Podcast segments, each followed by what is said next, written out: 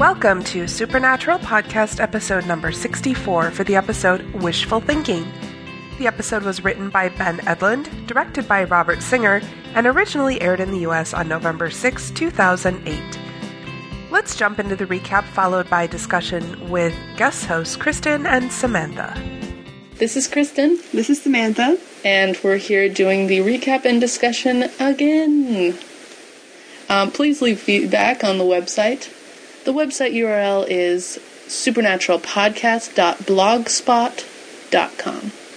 Here's the recap for season 4, episode 8 Wishful Thinking. The episode begins with a woman in the shower. Someone appears outside the shower door, but he disappears into thin air when she turns around. Footprints appear on the floor, but no body is attached to them. After calling out asking if anyone is there, the woman decides she was imagining things and takes off the towel drying her hair. She throws it towards a hook, but it lands on the invisible boy's head. The woman screams. At a restaurant, while Dean's downing shots, Sam questions him about why Uriel would tell Sam to ask Dean about hell. Sam doesn't believe that Dean doesn't remember a thing from his time down under.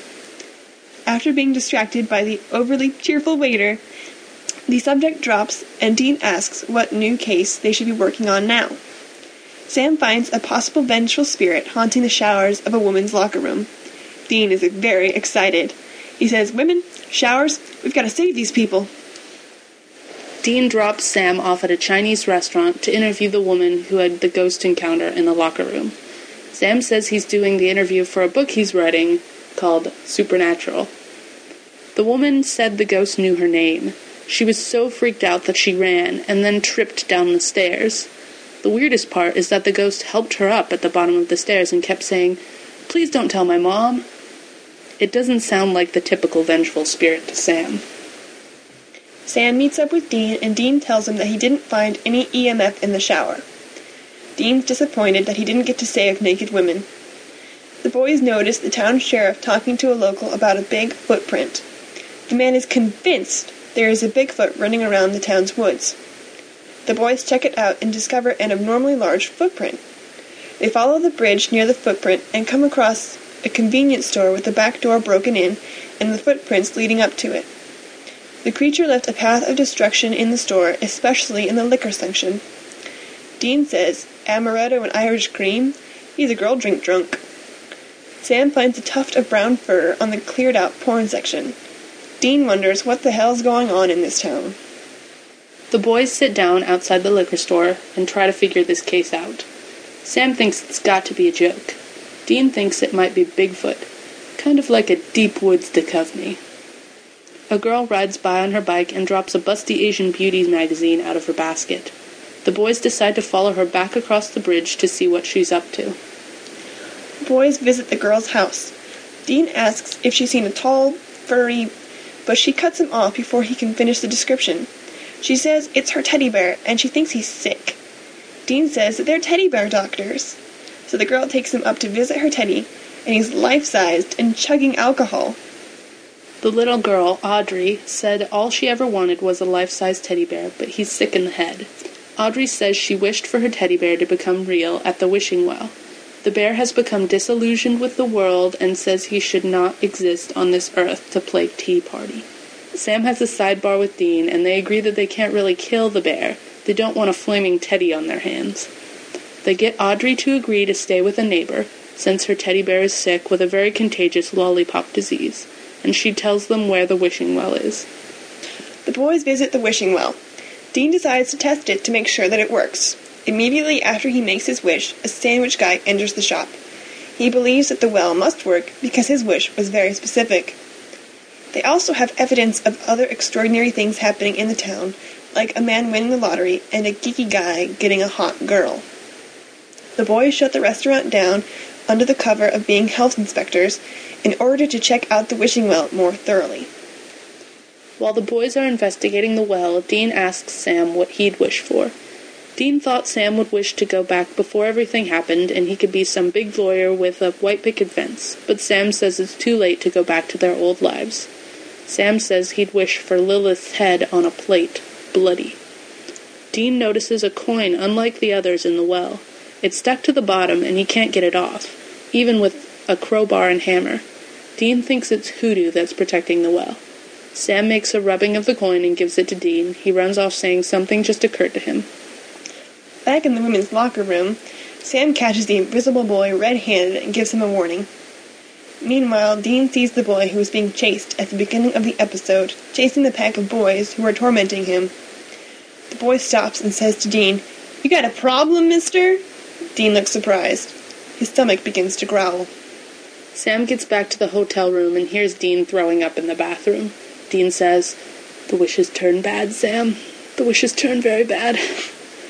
Dean researched the coin. It's Babylonian and it's cursed. Whoever tossed the coin in the well in the first place grants a wish for himself and everyone after him. But the wishes have a dark side. You don't get exactly what you want.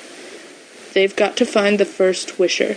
They're the only person who can pull the coin out of the well. Meanwhile, the teddy bear is at his wits' end. He puts a gun to his head and pulls the trigger. Stuffing explodes out of the back of his head. But he still is alive, and we can hear him yell, Why? Back in the hotel, Dean is having a dream about hell. Flashes of red light and screaming is all we hear and see, but apparently he was tossing in his sleep. Sam yells for him to wake up. Dean immediately goes for the alcohol upon waking up. Sam knows something is going on and accuses Dean of remembering hell. Sam says, I wish you would just talk to me. Dean retorts, Be careful what you wish for. The subject is dropped once again when Dean finds the engagement announcement for the geek guy in the newspaper. Looks like he was one of the first ones to make a wish.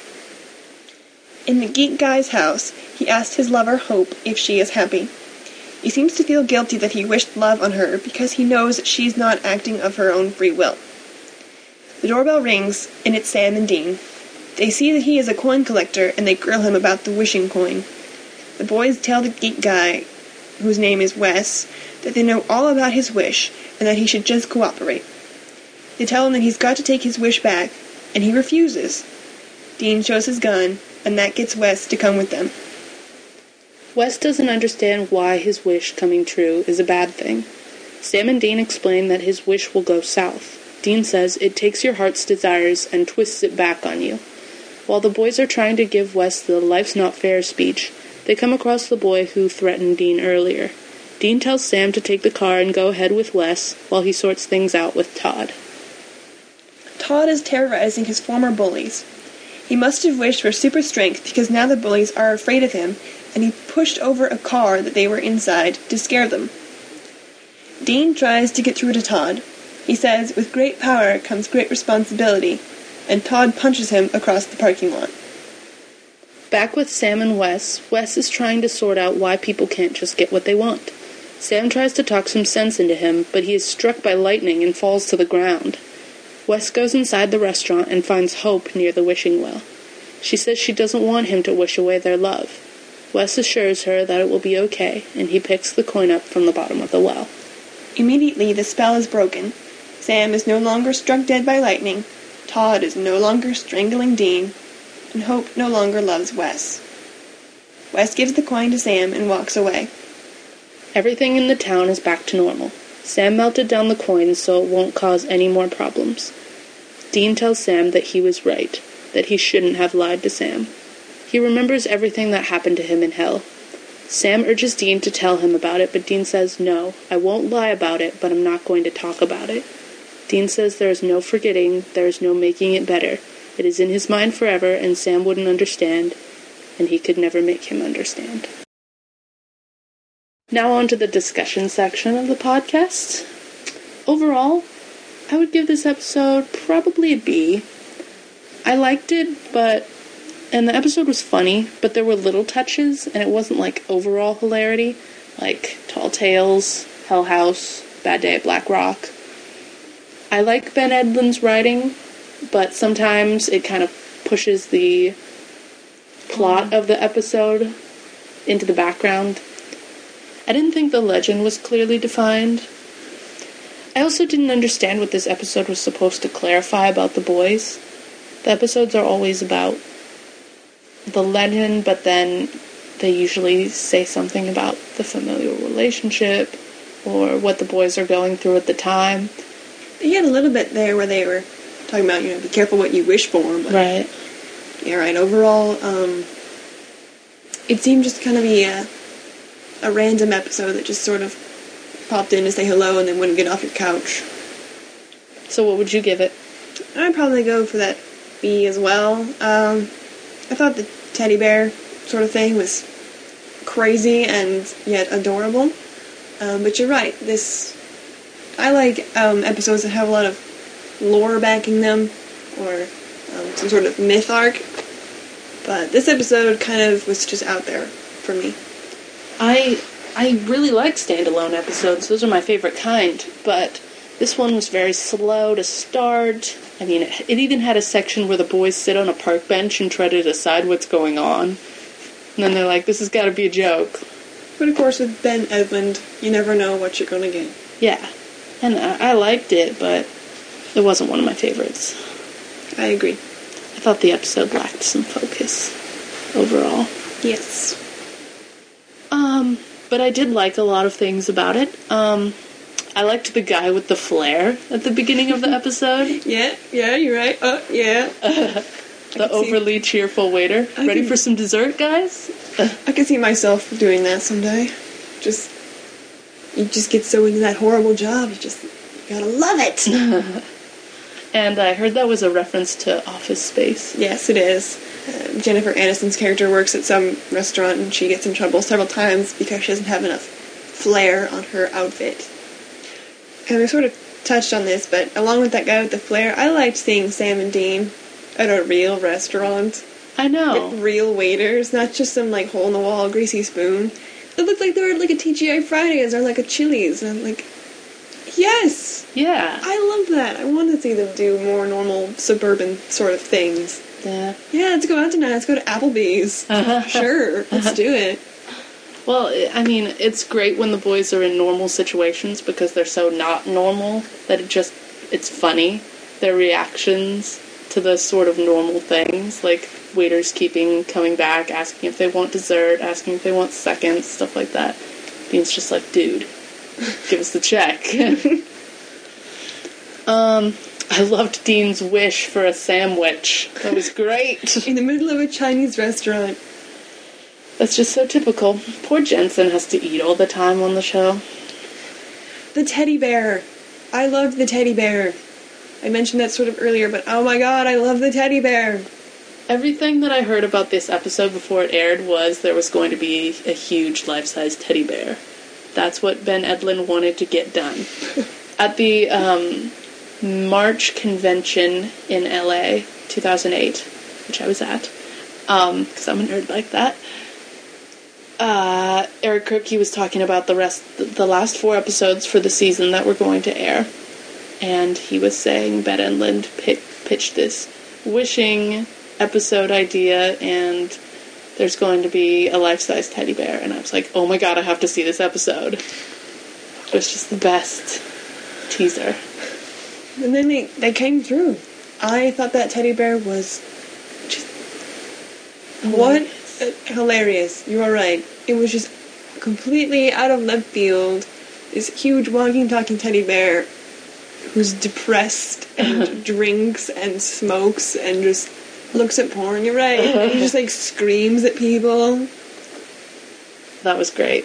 I want one. Can I have one? I I want a walking, talking teddy bear. I love that he tried to kill himself. And this, the, the stuffing popped out. I know, for some reason I was expecting the blood splatter. Me too. They And always- then the stuffing was just hilarious. They did that like pullback thing where they always like they do that when people sh- like shoot themselves in the head because you can't really show that on TV and they pull back.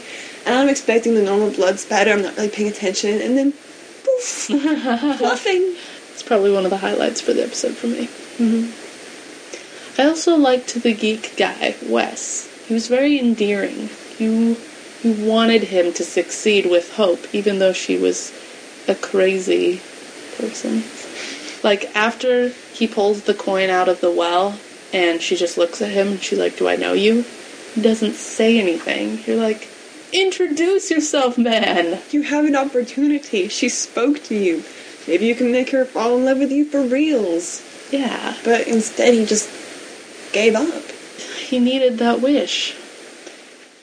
So, for things I did not like about the episode, I was so, so annoyed when the little girl, Audrey, opens the door to Sam and Dean and tells them that her parents aren't home.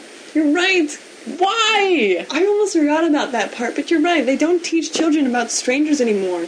Sure, they're tall, gorgeous, random strangers, but You don't tell them that your parents aren't home. And then she invites them in up the stairs.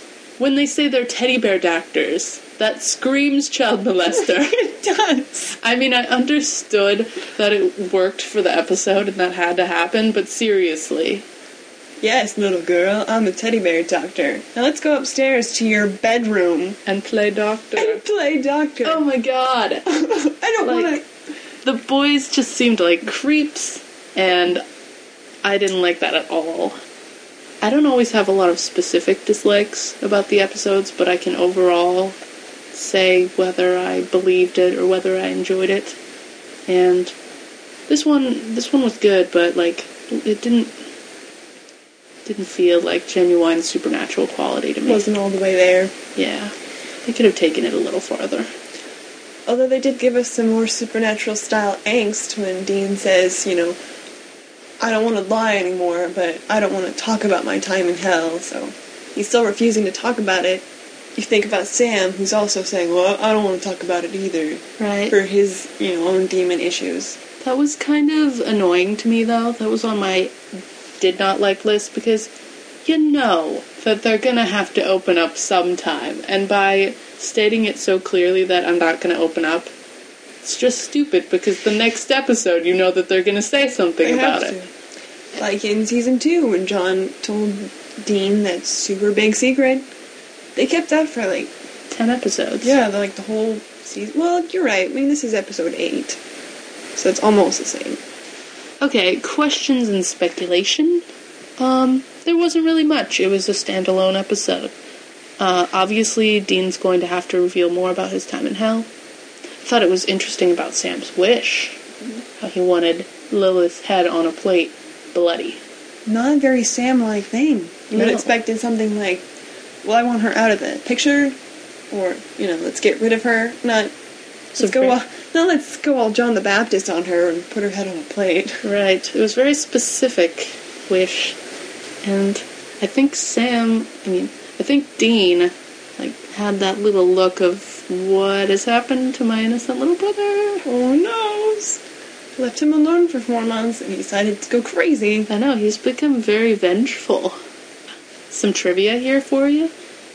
The Chinese waiter in the restaurant was also Mr. Chang in Thomas Kinkade's Christmas Cottage, which was the Christmas movie that Jared Padalecki did that came out in November on DVD.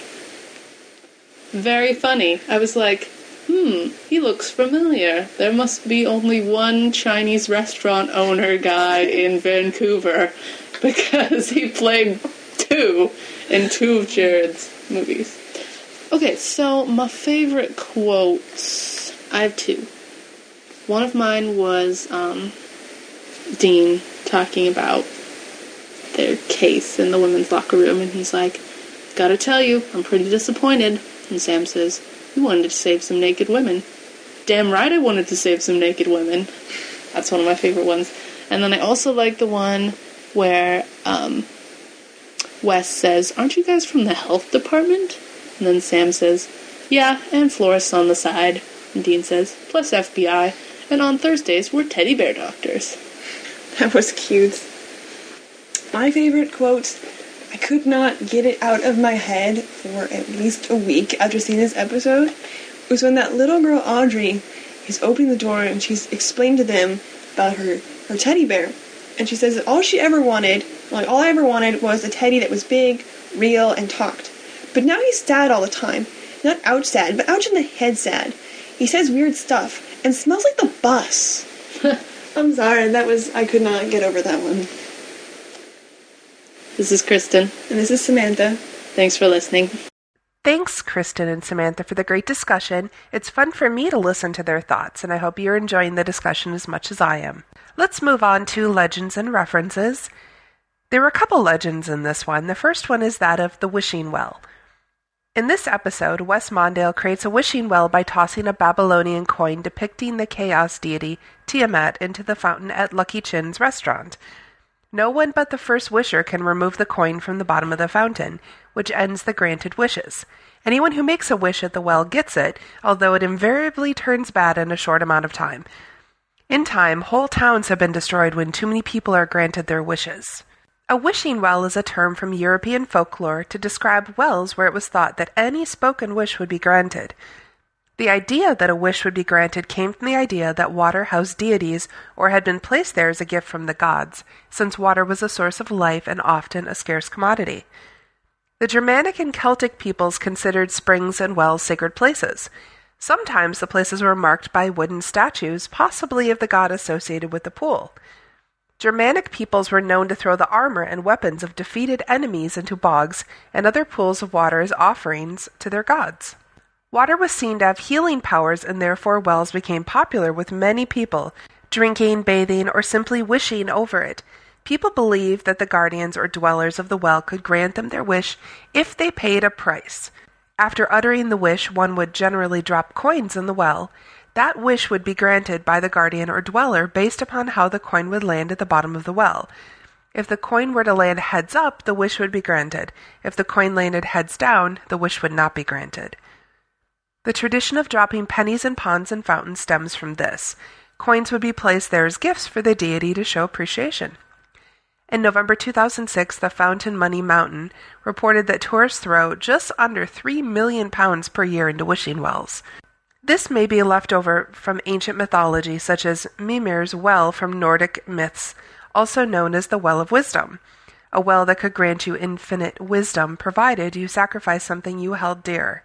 Odin was asked to sacrifice his right eye, which he threw into the well to receive not only the wisdom of seeing the future, but the understanding of why things must be. Mimir is the Nordic god of wisdom, and his well sits at the roots of Yggdrasil, the world tree which draws its water from the well. In Babylonian mythology, Tiamat is the sea, personified as a goddess and a monstrous embodiment of primordial chaos. In the Enuma Elish, the Babylonian epic of creation, she gives birth to the first generation of gods. She later makes war upon them and is split in two by the storm god Marduk, who uses her body to form the heavens and the earth. She is known as Thalate, as variant of Thalassa, the Greek word for sea, in the Hellenistic Babylonian Berossus's first volume of Universal History, and some Akkadian copyists of Enuma Elish slipped and substituted the ordinary word for sea for Tiamat, so close was the association. And some references. Dean says, he's a girl drink drunk. This is a reference to a well known sketch in the Canadian comedy show The Kids in the Hall about a man who gets drunk on stereotypically female drinks. The annoyingly cheerful waiter at the beginning of the episode is a reference to Brian from the movie Office Space, a waiter who has a very similar personality and also wears many pieces of flair. Dean says, What's this, like a Harry and the Hendersons deal? Harry and the Hendersons was a 1987 movie about a family who hits Bigfoot with their car and how he, Harry, comes to live with them. Dean says, Run, Forrest, run. This is, of course, a reference to the character Forrest Gump in the movie of the same name, who at one point runs across America. Dean says, You see, with great power comes great response. And this is where Dean is quoting a line from Spider Man. With great power comes great responsibility, although part of the line was cut off. In the comic Amazing Fantasy number 15, the phrase appears as a caption in the comic's last panel, not as spoken dialogue. In the 2002 movie, it is spoken by Peter Parker's Uncle Ben just before he dies. Ted Raimi, who plays Wes in this episode, appeared in the movie Spider Man, which was directed by his brother, Sam Raimi. And Todd says, Kneel before Todd. This is a play on a line from Superman 2, spoken by Terence Stamp's character, General Zod. Come, Jor-El, kneel before Zod. The porn magazine Sam sees left behind in the store is called Backside. It's the same magazine Dean gave him as a present in season 3, episode 8 of Very Supernatural Christmas. Audrey also drops a copy of Busty Asian Beauties, which comes around every few episodes, apparently. The name of the lottery winner seen in the last newspaper headline is George Newman, and that's a reference to the series set director George Newman. When we see him at his house, Wes is watching Captain Blood. This is a famous 1934 swashbuckler starring Errol Flynn and Olivia de Havilland. When Dean starts to feel queasy, a hotel can be seen in the background. It's the Chieftain, which is known from the series Men in Trees. And finally, Anita Brown, who plays Hope Lynn Casey, also played a woman, Lindsay, tortured by the shapeshifter who assumes her husband's form in season 1, episode 6 Skin. She also had previously appeared as Gill Girl in an episode of Dark Angel alongside Jensen. Wow, there were a lot of references in this episode. As far as music, sadly, there was no music in this episode. But the song of the night tonight is Waiting for You by Running Still. Check out the website at runningstillmusic.com. The song is brought to you by the Pod Show Podsafe Music Network. Enjoy!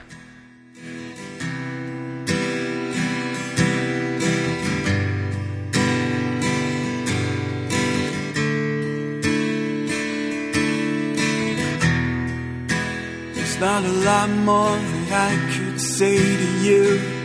I've been running round in circles searching for a point of view and all those moments that seemed slower when we met are faster now it seems but I can still hear what she's saying and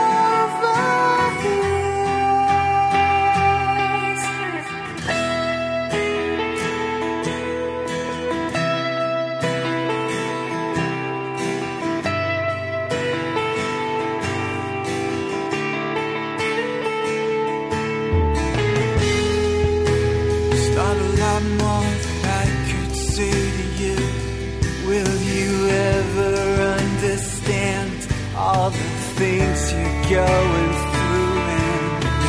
And wait a minute and hang on to me. Try to get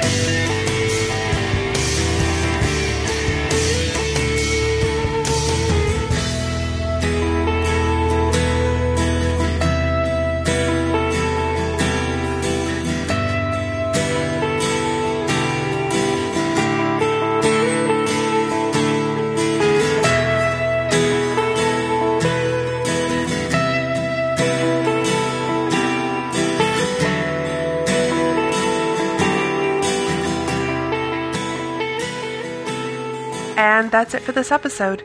The next all new episode of Supernatural will air January 15, 2009 on the CW. Supernatural Podcast is also now on Facebook. Thanks for listening and take care.